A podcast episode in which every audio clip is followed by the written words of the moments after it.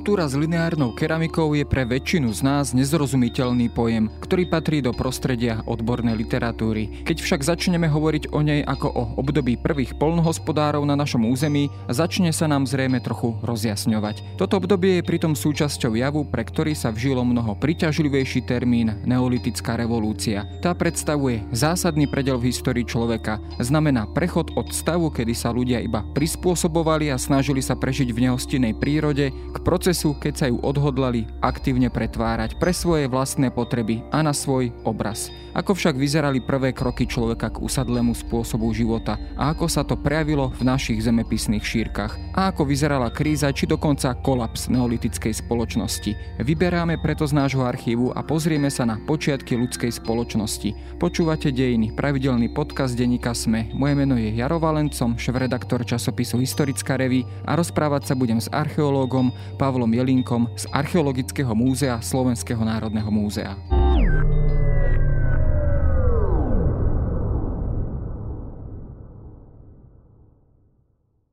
Spomenul som na začiatku samozrejme dosť nezrozumiteľný pojem kultúra lineárnej keramiky. Čo presne táto lineárna keramika znamenala a prečo vlastne toto obdobie takto označujeme? Kultúra s lineárnou keramikou, ešte ju máme dokonca staršiu a mladšiu, tak ich delíme. Tento názov vznikol niekedy na začiatku archeologického bádania, keď e, bolo potreba začať nejak podrobnejšie deliť tie obdobia tak 99% archeologických nálezov predstavuje keramika a črepy. No a práve tieto mali výzdobu, ritu, boli to rôzne čiary a na nich boli ešte také tzv. notové hlavičky, teda vypichané jamky. Takže bola to veľmi špecificky teda vyzerajúca keramika, ktorá sa dala na prvý pohľad odlíšiť od ostatných tak bola tak pomenovaná. Myslím, že tí ľudia si hovorili určite nejaký náč v tej určite, dobe áno. a nebolo to, dokonca by som povedal, tá keramika ten najdôležitejší odlišovací znak, ale pre nás, jak archeológov, ktorí nachádzame tie naozaj veľmi skromné pozostatky, je to signifikantná záležitosť pre aký zemepisné šírky sa vlastne tento pojem používa? Teda hovoríme o strednej Európe alebo v nejakom širšom kontexte o Európe ako takej? Hovoríme o veľmi širokom kontexte, pretože ona sa od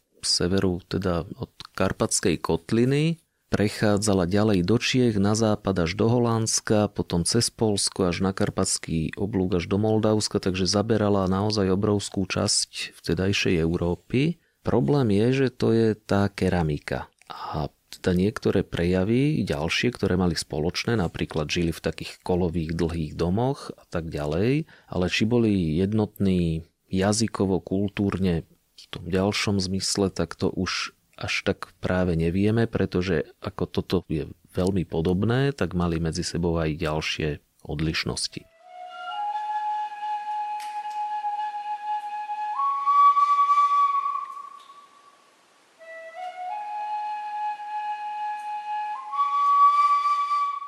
Tejto súvislosti teda hovoríme o neolitickej revolúcii, teda nástup polnohospodárstva. Dá sa to presne spojiť práve s touto kultúrou, alebo ten prechod trval o mnoho dlhšie? Ten prechod trval o mnoho dlhšie, oveľa starší. Práve, ako si spomínal, že pred 11 rokmi začína polnohospodárstvo vznikať niekde na prednom východe a potom sa postupne dostáva do Európy a práve tu niekedy okolo teda 6000 pred našim letopočtom sa objavuje táto kultúra s lineárnou keramikou. Je to zaujímavé, lebo starší bádatelia mali takú predstavu, že na prednom východe vzniklo polnohospodárstvo, tí ľudia sa začali viac množiť a tak ten populačný tlak postupne prešiel až do Európy a oni tu vyhubili tých pôvodných obyvateľov, tých lovcov a zberačov mezolitických a takto sa to stalo. Terajšia genetika hovorí práve čosi opačné, že naopak väčšina európskych génov práve vychádza ešte z tých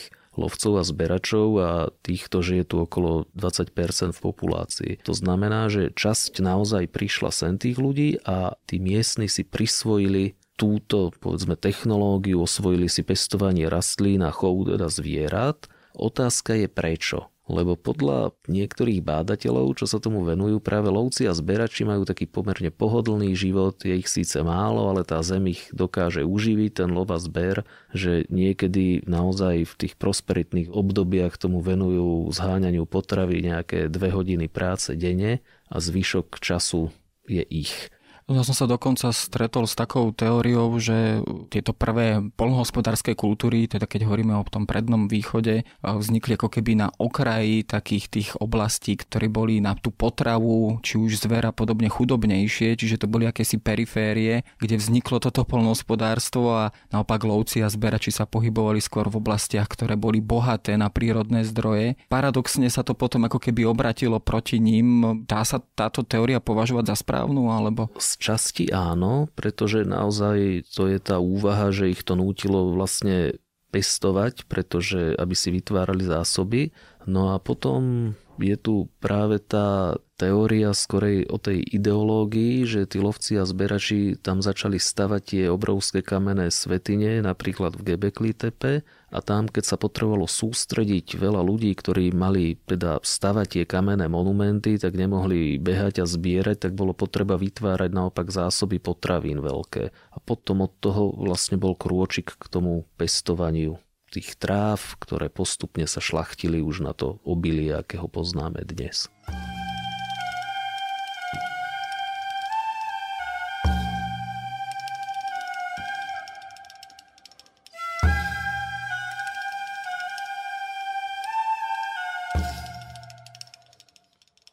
Ale toto, keď to nazveme dnešným moderným termínom know-how, teda tá technológia, tá znalosť prichádzala teda zrejme, ale čo sa týka európskych podmienok z toho juhovýchodu, teda z toho predného východu, kedy alebo v akých časových horizontoch ona vlastne prichádzala, alebo prichádzala v nejakých vlnách? Áno, bolo to naozaj v takých vlnách, alebo v niektorých takých kultúrnych smeroch. Jedna bola v podstate suchozemská, že cez Turecko do Grécka, a postupne teda až do Karpatskej kotliny a tam máme práve také viditeľné priame tie väzby na ten juhovýchod. Druhá cesta bola napríklad zase po brehoch Stredozemného mora, to boli tie impulzy z toho juhovýchodu priame. A potom sa zdá, že z nejakého dôvodu sa to zastavilo No a tam už skorej nastupujú práve tí mezolitici, ktorí od nich toto prebrali, ale prispôsobili to tým drsnejším európskym podmienkam že taká tá možno naša klasická predstava o tom, ako polnohospodári v podstate vytlačili a vyhúbili lovcov a zberačov, je asi falošná, alebo teda nezodpoveda realite. Bola to jedna z teórií, ktorá teraz pod tlakom teda nových dokladov bola prekonaná. Keď sa teda pozrieme na život týchto prvých neolitických kultúr v tých našich podmienkách, keď teda sa bavíme o tej kultúre lineárnej keramiky, ako možno vyzeral tento život, v akých komunitách alebo osadách žili, bol to aj teda populačný náraz, o ktorom sa hovorí, ktorý sprevádzal tento príchod ich do Strednej Európy. Populačný nárast tam môžeme určite ako jeden z dôsledkov tohoto vidieť, pretože pri lovcoch a zberačoch je tam typický, že majú málo detí, pretože tým, že sa relatívne často pohybujú, a menia teda stanoviska, tak ženy rodia menej a napríklad dlhokoja. A pri tých usadlých môže prakticky žena rodiť každý rok. Je ten interval teda oveľa hustejší, takže aj pri vtedajšej mortalite novorodencov, ktorá vzhľadom na hygienické podmienky mohla byť vysoká, tak predsa len tam ten populačný nárast bol. Prejavilo sa teda tento usadlý spôsob života aj e, povedzme v tej určite materiálnej kultúre a prejavil sa aj povedzme, čo asi dnes možno ťažko vieme interpretovať, ale v tom náboženskom živote neprejavil sa len v náboženstve alebo v tej materiálnej kultúre, ale prejavil sa aj v tom, ako vyzeráme. Už tí prví polnohospodári tým, že prešli na toto obilie, tak boli teda takí menší, pretože mali menej tých živočíšnych bielkovín. Tým, že začali chovať zvieratá, tak e, nám trochu, tak by som povedal, spôsobili časť e, civilizačných chorôb, pretože niektoré, ktoré máme dodnes, tak sme získali práve od tých zvierat, ktoré sme skrotili. Takže je to aj takýto priamy dopad na nás. A čo sa týka aj na náboženstvo, tak áno, tie doklady sú teda iné, povedal by som oveľa pestrejšie. Napríklad z mezolitu, bohužiaľ, to boli kultúry, bolo ich málo, nám sa prakticky nič nezachovalo, len niekoľko kamenných nástrojov, napríklad tu na Slovensku. Potom prišli tí neolitici a napríklad už začali vyrábať keramiku, trvalú a tam je vidieť tú fascináciu tým materiálom. My máme veľké množstvo rôznych figúrok, zvieratiek, ostatne aj tá rita keramika si chceli povedať niečo tými vzormi a tak ďalej. Takže tam sa strašne rozbehla taká tá pestrosť, by som to nazval, objavuje sa neskôr tá keramika veľmi pestro malovaná, veľmi v žiarivých farbách a tak ďalej. Takže to sme tu predtým v tom archeologickom zázname nemali. Keď už teda nejaká komunita sa usadila, teda žila usadlým spôsobom života, tak tí ľudia museli sa zrejme naučiť spolu aj vychádzať. Zrejme to bol úplne iný spôsob a typ života, než neustále sa stiahovať to asi zrejme sa odrazilo aj na tej nejakej takej spoločenskej charakteristike týchto komunít. Určite áno, to je dobrá poznámka.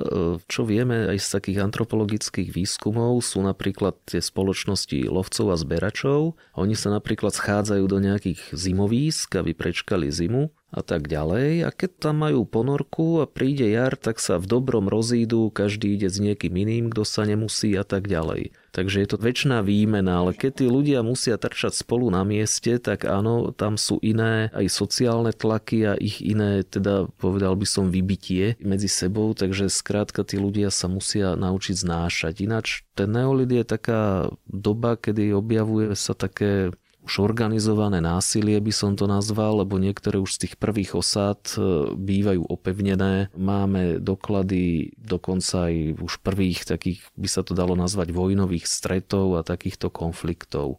Takže nebola to žiadna taká idyla. Keď sa teda bavíme o tomto usadlom spôsobe života, ten sprevádzali aj také zásadné zmeny v životnom prostredí, dá sa povedať. To polnohospodárstvo, akým štýlom vôbec fungovalo, tak ako dnes, alebo to bolo to extenzívne polnohospodárstvo, teda klčovanie lesov, takéto veľmi masové využívanie pôdy. A čo znamenalo v tomto období vlastne príchod pluhu, alebo teda taká tá hlboká orba pomocou pluhu? Práve prvotné zásahy neboli až také výrazné, by som nazval, lebo tí prví polnohospodári to boli skôr také záhradky, že to neboli nejaké veľké políčka ale oni aj spotrebovali veľa dreva napríklad na tie domy. Niektoré boli aj 40 metrov dlhé, 10 metrov široké, tam jeden stĺp vedľa druhého pomaly, takže to bol výrazný zásah do lesa. Takže tam dochádzalo k tomuto odlesňovaniu, plus keď sa tam ten dobytok pásol, tak bránil tomu, takže áno, dochádza k postupnému odlesňovaniu, ktoré je časom stále väčšie a väčšie.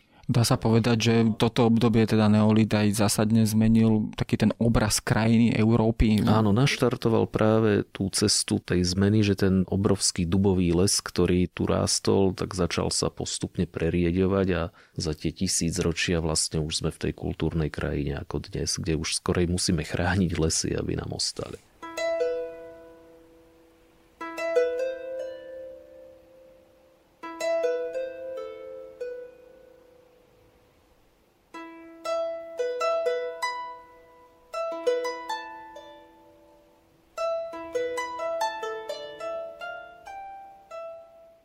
Keď si predstavíme život, teda archeológia určite do určitej miery sa snaží rekonštruovať život týchto neolitických kultúr. Ty si spomínal tie veľké domy, 40 metrov dlhé. To bolo asi teda jeden veľký príbytok, jeden veľký dom, kde teda žilo viacero rodín alebo teda viac generácií celej kultúry. O akých veľkých komunitách vlastne hovoríme? No, toto sú stále také problémy, taká možno väčšiná otázka. Boli práve také výpočty, že koľko sa ich tam asi zmestilo len teraz sa skorej uvažuje, či časť toho nebola aj predobytok a tak ďalej. Dokonca sú také teórie, že či tie domy neboli vlastne nad zemou, na stĺpoch, lebo naozaj nám ostávajú len také tie základy, my nemáme podlahy, takže toto stále bude také väčné, ale boli také štatistiky na Slovensku, že mohlo v jednom čase žiť niekoľko tisíc ľudí, možno 10 tisíc alebo tak, ale teda pomerne veľmi málo a riedko. Naopak ale z toho obdobia máme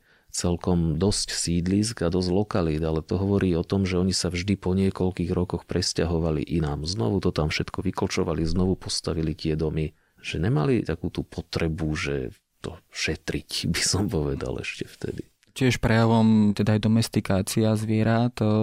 Ty si spomínal, že možno v týchto domoch dokonca aj žili vlastne s týmito zvieraťami. Bol tam ten vzťah asi teda o mnoho bližší, alebo teda boli brané zvieratá možno takmer ako členovia komunity, alebo ako možno niektoré božstva, alebo aký tam ten vzťah vlastne fungoval? No, to je celkom dobrá otázka niekedy, lebo máme aj v jame, že je tam nejaké dobytča vedľa neho človek, alebo teraz preháňam, ale keď sa pozrieme na niektoré národy primitívne, ktoré žijú asi na rovnakom stupni vývoja, tam napríklad žena kojí prasa a podobne, tak mohli teoreticky aj oni mať takýto vzťah k zvieratám oveľa... No na dnešné podmienky bizardný by som povedal. Tak aj my žijeme spolu v meste s našimi psami, na dedine takisto chováme tie zvieratá, takže skorej tých mali ináč zapracované, by som povedal, do tej svojej kultúry, do toho myslenia, ale až taký rozdiel by to nejak podľa mňa nebol my im dávame mená a tak ďalej. Samozrejme táto kultúra potom nejakým spôsobom došla do určitého stavu takého vyvrcholenia alebo takého najväčšieho rozmachu, keď to tak veľmi laicky povieme. A napokon sa ale skončila, často sa hovorí o akejsi kríze neolitickej kultúry alebo teda neolitu ako takého, či dokonca kolapse, neviem, že do akej miery je toto pravdivá interpretácia, ako si môžeme vlastne predstaviť toto obdobie a teda o akom časovom horizonte hovoríme takto niekedy ku koncu, čo máme ten záznam e, tej lineárnej keramiky, niekedy okolo roku, myslím, 5000 pred našim letopočtom, dochádza k tomu, že ona sa vlastne rozpadá na mnoho rôznych menších kultúrnych skupín, ktoré ale teda v inom prejave kultúrom, iná výzdoba, iné hrnce a tak ďalej, pokračuje teda ďalej a potom ten neolit končí a dochádza k tomu nástupu eneolitu, ktorý je u nás ale úplne bezproblémový. Naopak tá lineárna kultúra, ktorá bola veľká, skoro cez celú Európu, tá vlastne sa skončila pomerne náhle, ale na jej území vlastne vyrastajú rôzne iné kultúrne skupiny. No tak tuto je práve taká teória, že naozaj, že teda skončila nejakým kolapsom a je to práve preto, že v tých mladých horizontoch, že máme veľa dokladov násilných stretov, práve máme tie masové hroby, v Nemecku napríklad Friedrichs alebo Talheim, alebo doklady takého jak násilného rituálneho chovania. To je napríklad práve tiež v Nemecku lokalita Herxheim, kde máme stovky kostí, z ľudí, tam sa uvažuje aj o kanibalizme, ale zase niektoré predmety, ale aj kosti vyzerajú, že sú prinesené zo vzdialenosti stoviek kilometrov. Tam sa špekuluje, že to bola nejaká mohutná svetiňa tej doby, kde prichádzali asi pútnici a nosili tam kosti svojich predkov a rôzne predmety, ale niečo veľmi nepredstaviteľné, ale tam ten výskum trvá a tam ešte budeme myslím, že veľmi prekvapený, čo všetko sa dozvieme.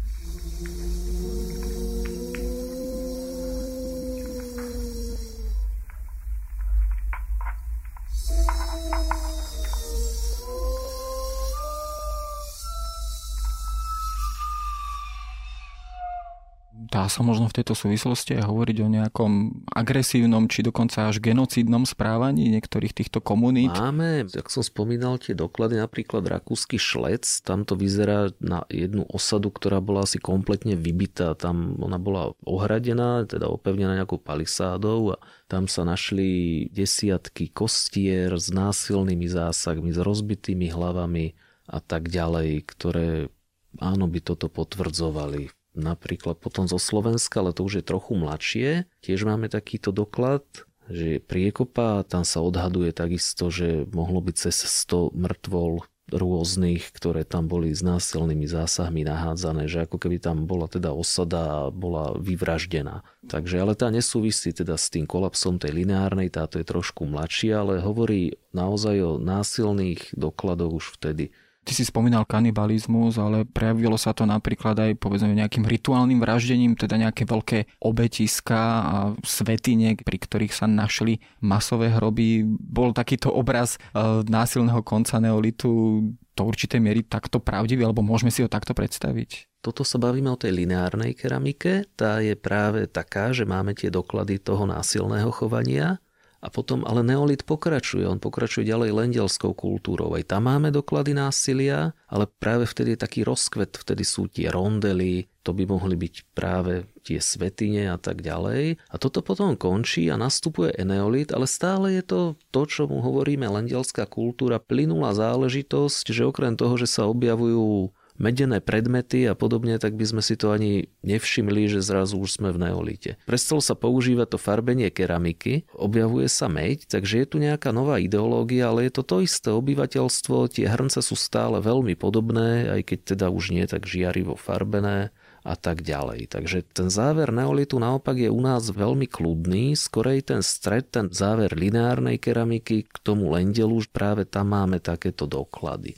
Napríklad v tom Štúrove máme nejakú ženu hodenú do jamy a tam zasypanú korítkami a ďalšími kostiami asi ďalších 15 ľudí, ktoré sú posekané, opálené, alebo v Blatnom, tak máme dvoch novorodencov, ktorí boli zrejme utlčení, bol tam pes, tam sa nenašla lepka, možno mu odrezali hlavy a našli sa tam ešte kostičky z chodidiel, ktoré boli asi varené. Takže naozaj dochádzalo k takýmto rituálom, ktoré boli kanibalské zrejme a veľmi divoké a povedal by som, že násilné a práve to by podporovalo tú teóriu, že tá kultúra skolabovala z nejakých takýchto príčin z akých príčin teda na to existujú určite teórie, boli to povedzme klimatické zmeny, bolo to preľudnenie týchto oblastí, alebo boli to povedzme aj nejaké zmeny, či už v nejakých ideológiách, náboženských predstavách? Myslím si, že toto sú záležitosti, ktoré idú tak ruka v ruke, lebo keď sa niečo mení, napríklad klíma, dochádza k nejakému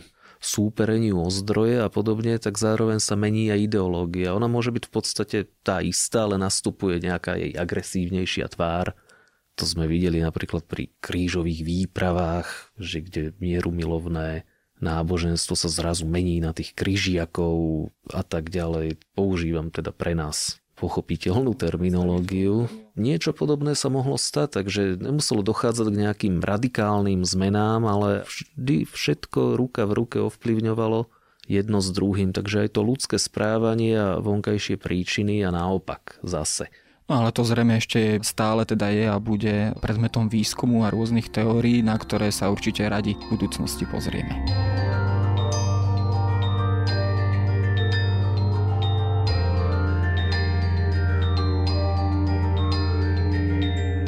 Na dnes všetko. Počúvali ste Dejiny, týždenný podcast denníka SME a historickej reví. Podcast Dejiny vychádza každý týždeň v nedelu. Prihláste sa na jeho odoberanie vo svojej podcastovej mobilnej aplikácii na platformách Google Podcasty, Apple Podcasty alebo v službe Spotify.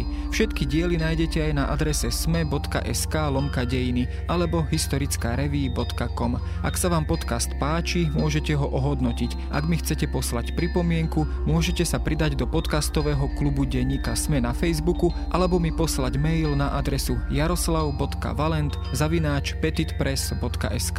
Ja som Jaro Valent a na tvorbe tohto podcastu sa podielal aj Viktor Hlavatovič.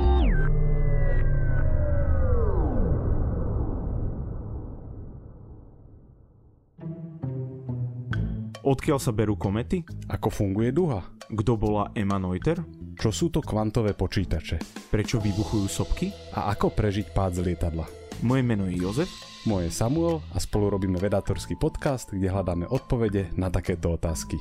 Epizóda vychádza každý týždeň a nájdete nás vo všetkých podcastových platformách a na stránke sme.sk.